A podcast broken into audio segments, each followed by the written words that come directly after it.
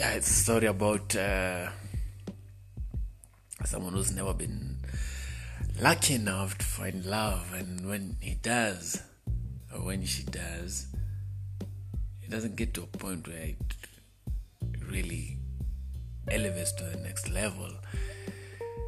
And uh, for me, that's one thing I would, I would love to try and figure it out and see why people normally don't get to